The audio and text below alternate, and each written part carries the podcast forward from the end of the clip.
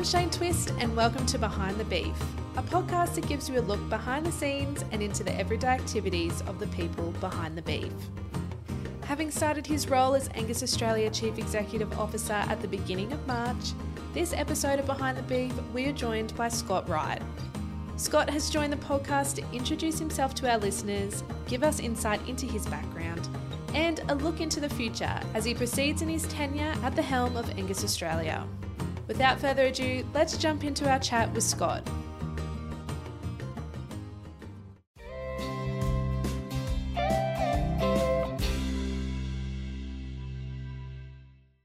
Thank you for joining the podcast today, Scott. It's your first time as CEO. You're not a stranger to the podcast, but first time in the new position. How are you feeling? Oh, thanks, Shane. Yeah, it's exciting, exciting to be on. I, have been a long-standing um, uh, advocate of your podcast, so I think it's great and a great way for you to interact with the membership and, and to get a good message out there. So, no, I appreciate being on. It's fantastic.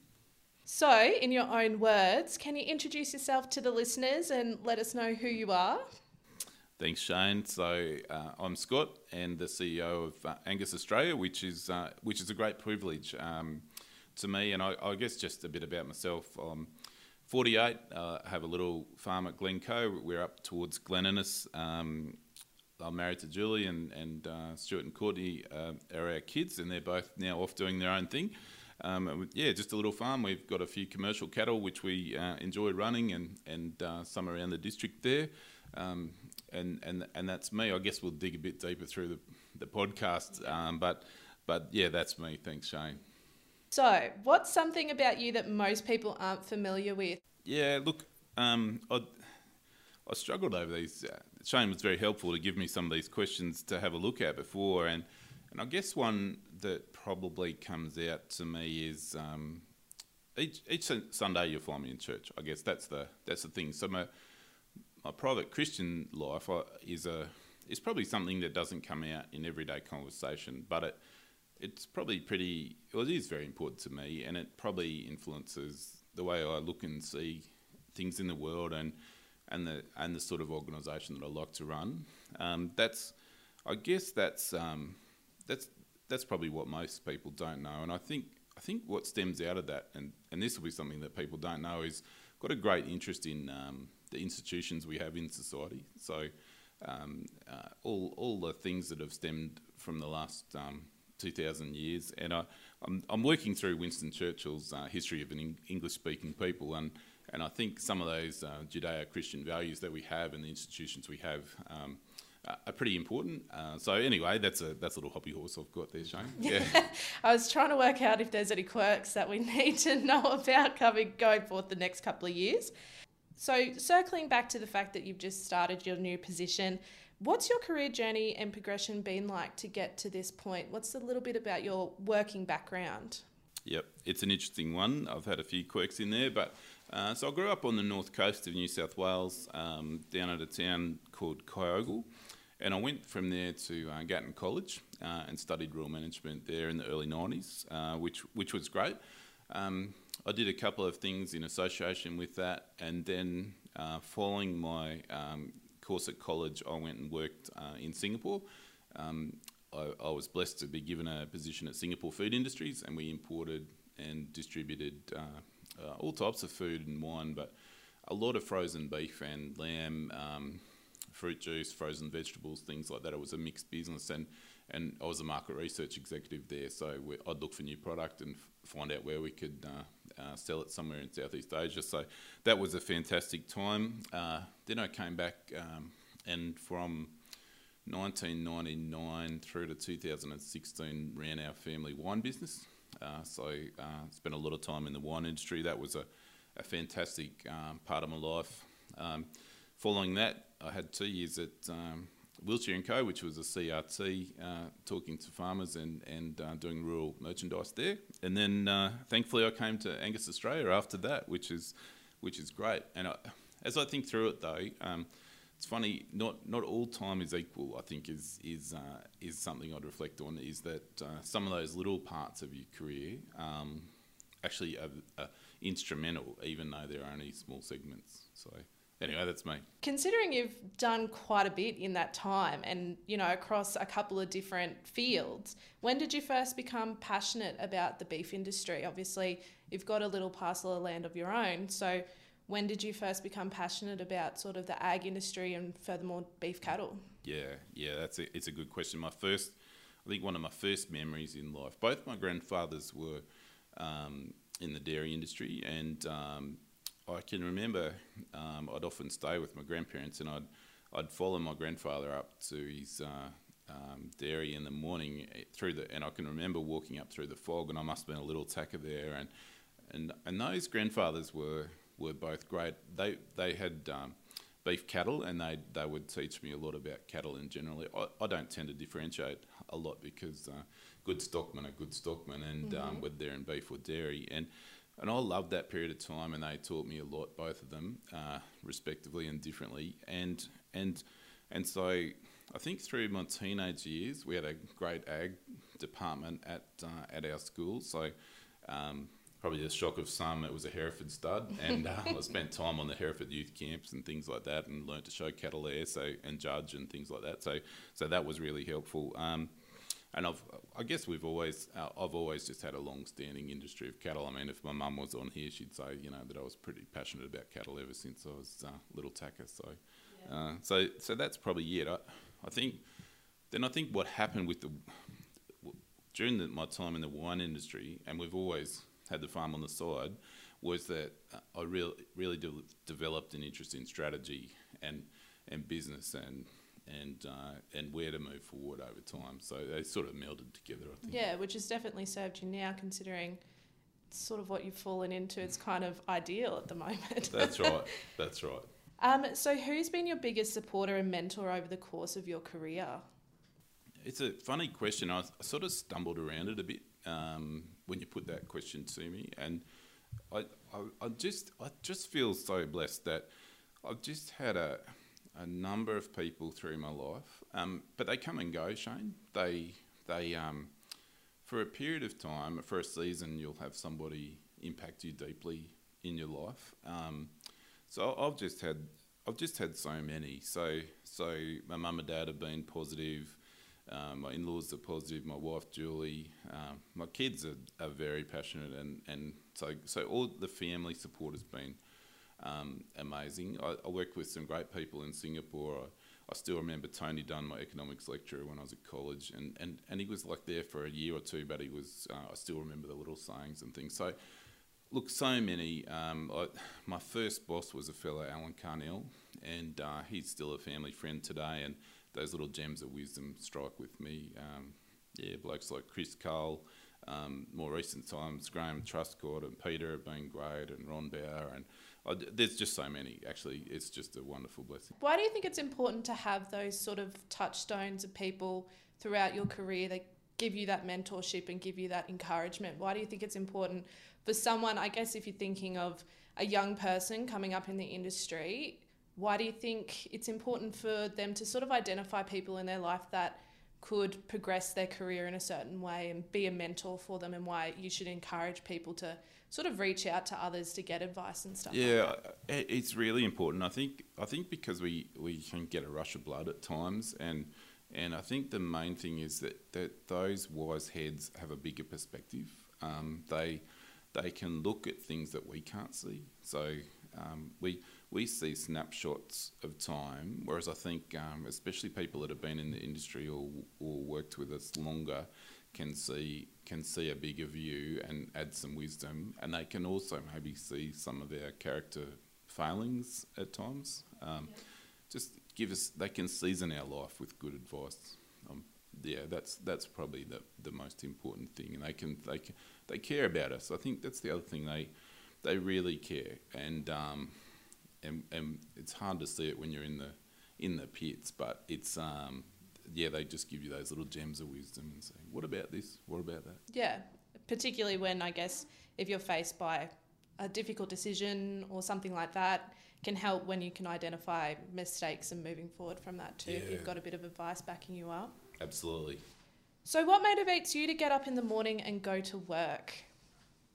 Well, that's a good one. I've never had trouble getting up, which is great, which is good. But I, but these days, and I think, um, I, I think because you sort of get to that very reflective late forties stage of your life, um, you you you have a, a, career for a while, and then you, they, I don't think you actually get re-energized as as you as you and and, and I've had a couple of those moments where you you re-energize, but I um um, started thinking about big things through um, the GFC in 2008, and um, there was a, a, perfect storm in the wine industry. There was a number of factors came together which was diabolical, and it, and it killed the industry. And I think I started thinking about how do you you build um, enduring great organisations and and a mentor. I was using a business consultant at the time, Chris Cole, and he he introduced me to a book called uh, Good to Great by Jim Collins, and and so so and and he talks about how do you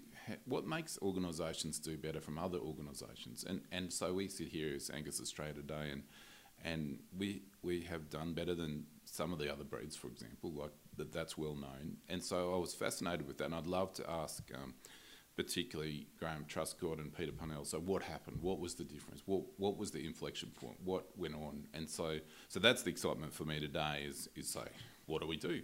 So are we at the top of the cycle? Are we not? What can we what can we go on with? And um, uh, last year, like uh, I remember I was talking with Ben Main, and he just had this uh, little throwaway line: the best the best ten years that have come. And I go, oh, that's encouraging. We've got all of this ahead of us. But what can we do as an organisation to control our own destiny? So that's what makes me. That's a long answer to a question, isn't it? But uh, but what what how do we make Angus Australia great? Well, what's been the biggest challenge that you've faced over the course of your career, and how did you overcome it, and what did you learn from that time?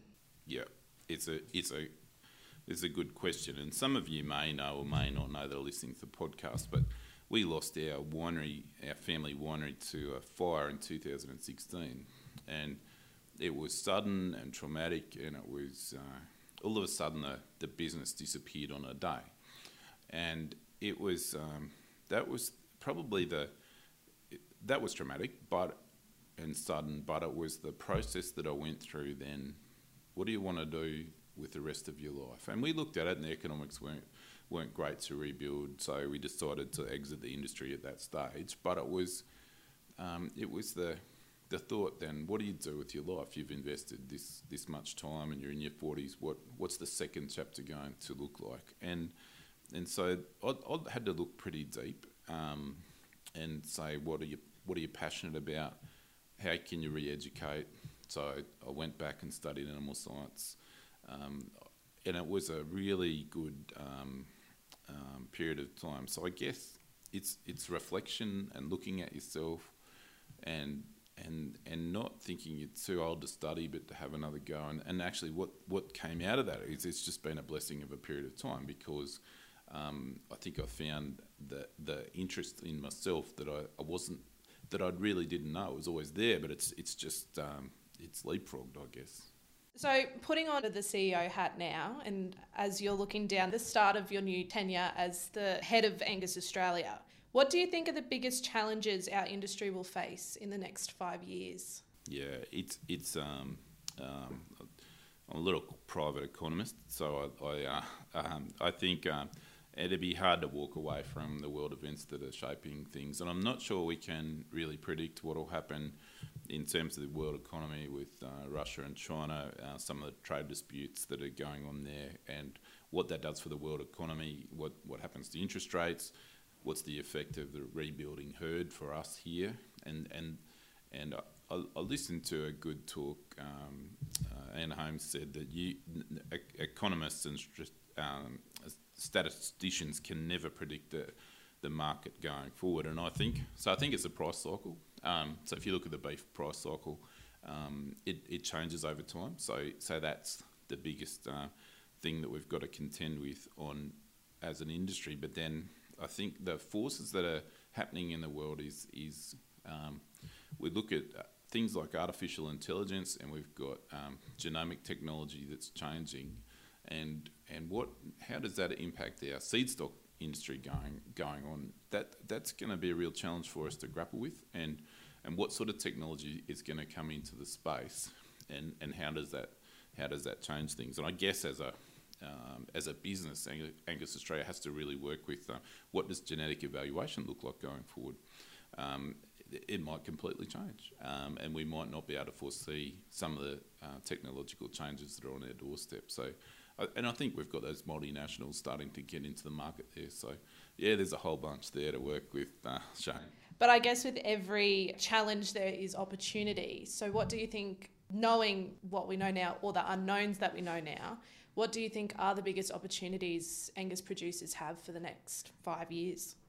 Look, I think the biggest thing is we've just got the greatest product in the world. It's it's uh, um, we've got a, an increasing population, and uh, we've got the premium um, protein in the world in in terms of. Uh, red meat and more specifically beef and then premium beef amongst that so I think there's no upside no like there's no end to the upside there like it's it's a it's a big opportunity so then within you've got the big beef exporters and producers around the world, and we, we have to be nearly the best positioned um, producing country in the world to, to produce that premium product. So um, I think when you when you zoom out, that's that's what it's all about: is delivering uh, a product that's got all the traceability in the world and those premium attributes.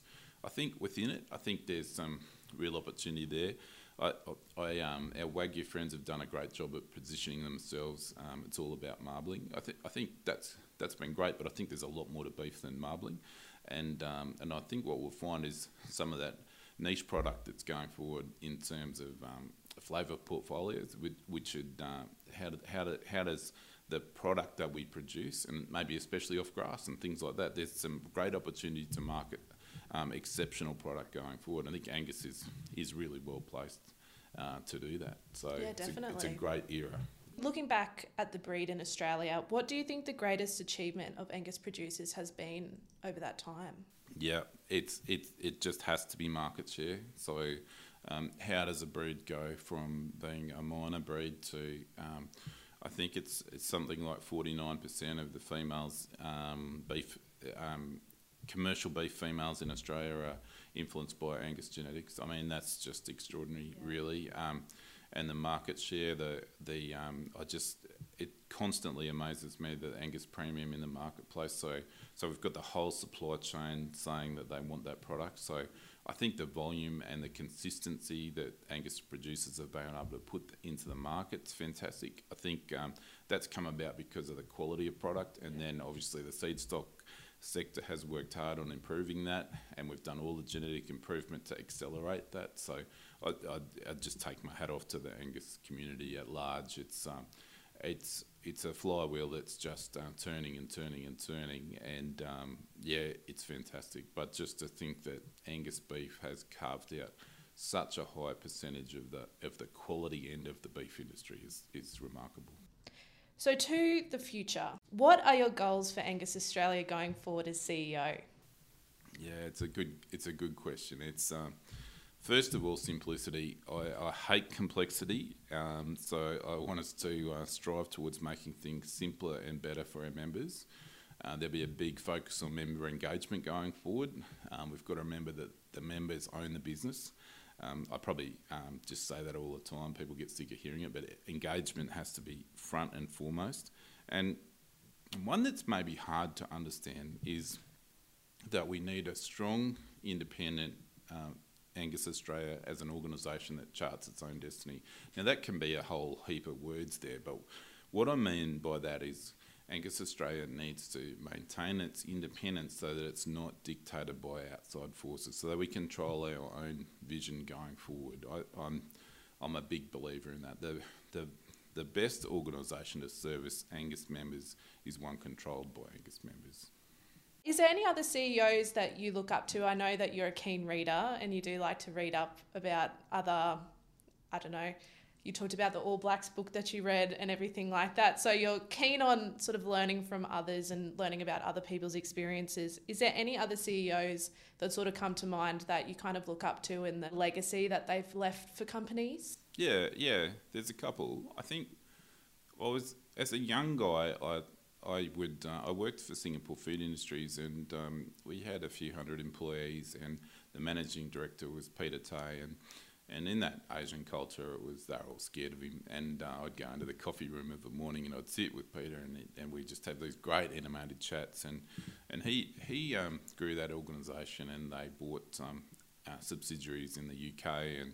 Um, Australia and, and different parts of the world. And I, I think he was a bit pivotal in, in terms of uh, forming my thinking going forward. He was a, he was a great man. Um, the, the two, I'm a bit of a junkie for looking at what people are doing. I, I love the, what Hugh Killen is doing with uh, AACo. I think uh, just the, the rebuilding of that business is uh, is quite interesting. So uh, I love watching that. And, and an odd one um, is uh, uh, CEO, Mark Vassella of BlueScope Steel. I think um, it's at Steel would be seen as a bit of a dowdy business, but I think what what that business, how it's managed, how we've got an Australian steelmaker that's recreated itself is is um, I just love that story and and the fact they do it with very little debt and um, in the in the economic climate going forward to see an Australian um, manufacturer Yeah, just definitely. do so well. And I think nearly half their revenue now comes from overseas or something like that. So it's I love the story. And then probably the one I read a bit is uh, Ken Allen from DHL. How he he had to he took over a DHL were failing. Um, going back about 15 years ago, losing money hand over fist, and he, he says in his book that he had to get people how to deliver a parcel again, and they just got them back to basics. And um, so anyway, there you go. There's the story. This is a random one, but what's the best book you've ever read? Oh, shoot, that's that's an interesting one. Or best podcast you've ever listened to? Because I feel like you and I often have conversations about, you know, good podcasts that we should be listening to. Obviously, because I do this podcast, it's always good to get some good Yep. recommendations. But I know that you have quite a broad range of things that. So, what is there any that have actually been quite sort of you've listened to it and it's resonated with you quite strongly? Yeah, I think so. If I divide it in half, the two the, the books are if you, if you're in business or uh, anything, you need to have read, read all five of Jim Collins's books, which uh, the pivotal one's good to great, and he, there's four others. You need you need to read those and etch those in your mind. I think that's uh, that's that's that's great. I think I think in terms of I do listen to a lot of different podcasts. Um, I think my my favourite Australian podcast is uh, John Anderson's Conversations. So I I um, I love the way that he drills deep into uh, where we're going as a society. Um, so so that's a good one, and and a, I've only there's a couple others. I could just talk all day, this, but I love um, this fellow in America, uh, Dave Ramsey. I love his is just raw and robust, and uh, he helps people with these, their financial choices. And I, I love that as he just uh, is is very raw, I should say, with, with people. And, and Bit but of a disclaimer. yeah, but he's he's done a great job uh, educating people, and um, just I just discovered this uh, Angus Underground recently as well, which is an interesting one. Australian Pork do a good job of theirs. Um, there's heaps. I like to listen to Peta Credlin every day, so there you go. There's a few. So, what advice would you give someone pursuing a career path similar to your own? I think one thing I've learned is um, uh, to always be interested and to to read and ask questions and meet people and and um, get as much wisdom as you can. I'm a great believer. I'm like Peter Parnell, and I'm a great believer in higher education. So, um, if you if you're going to do another course, and I've told you this, Shane yourself, is that you should uh, do some further study. And I, I so I think I think um, I think for me, it's it's you have a great career, then you get in your 40s and then stop, and but don't stop. Is is go back and learn and and look. It was interesting for me. I remember I went back to UNE and I, I decided to do animal science, uh, this postgraduate in animal science in in about six or seven years ago, and I'd turn up and there's all these kids there in their twenties, and they're just great, and they were I felt like the old guy, but they were so welcoming and good, and and and so I learned a lot going back and doing that, and then I've gone on and done the Australian Institute of Management training. So so I think just being interested, Shane, read heaps, be interested, engage with people, um, and don't ever think you're too old to have a have a um, go again. That's great advice. I think this could be the most important question of the day, but how do you have your steak?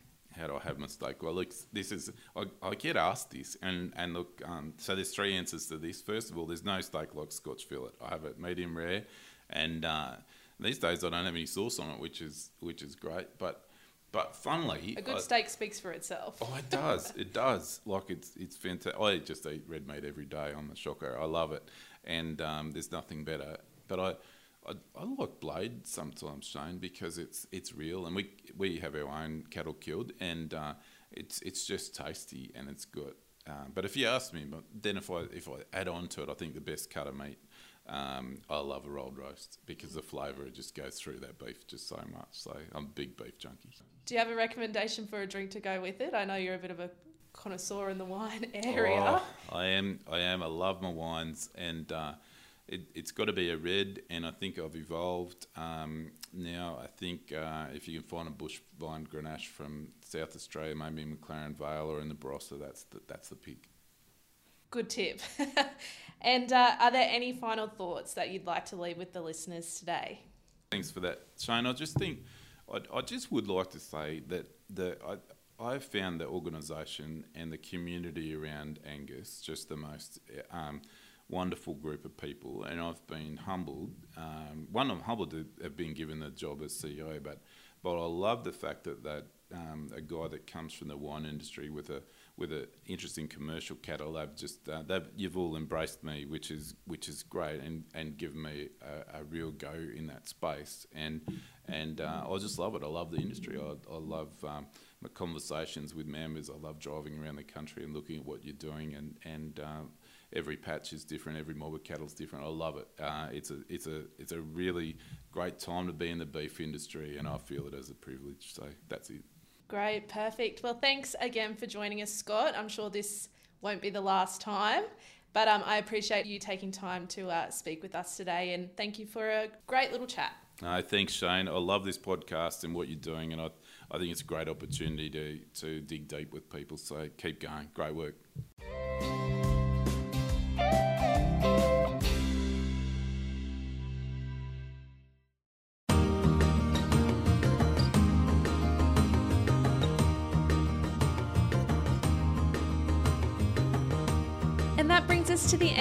Today's episode. Jumping straight into our recommendations for the month, we have the upcoming Angus Essentials webinar series.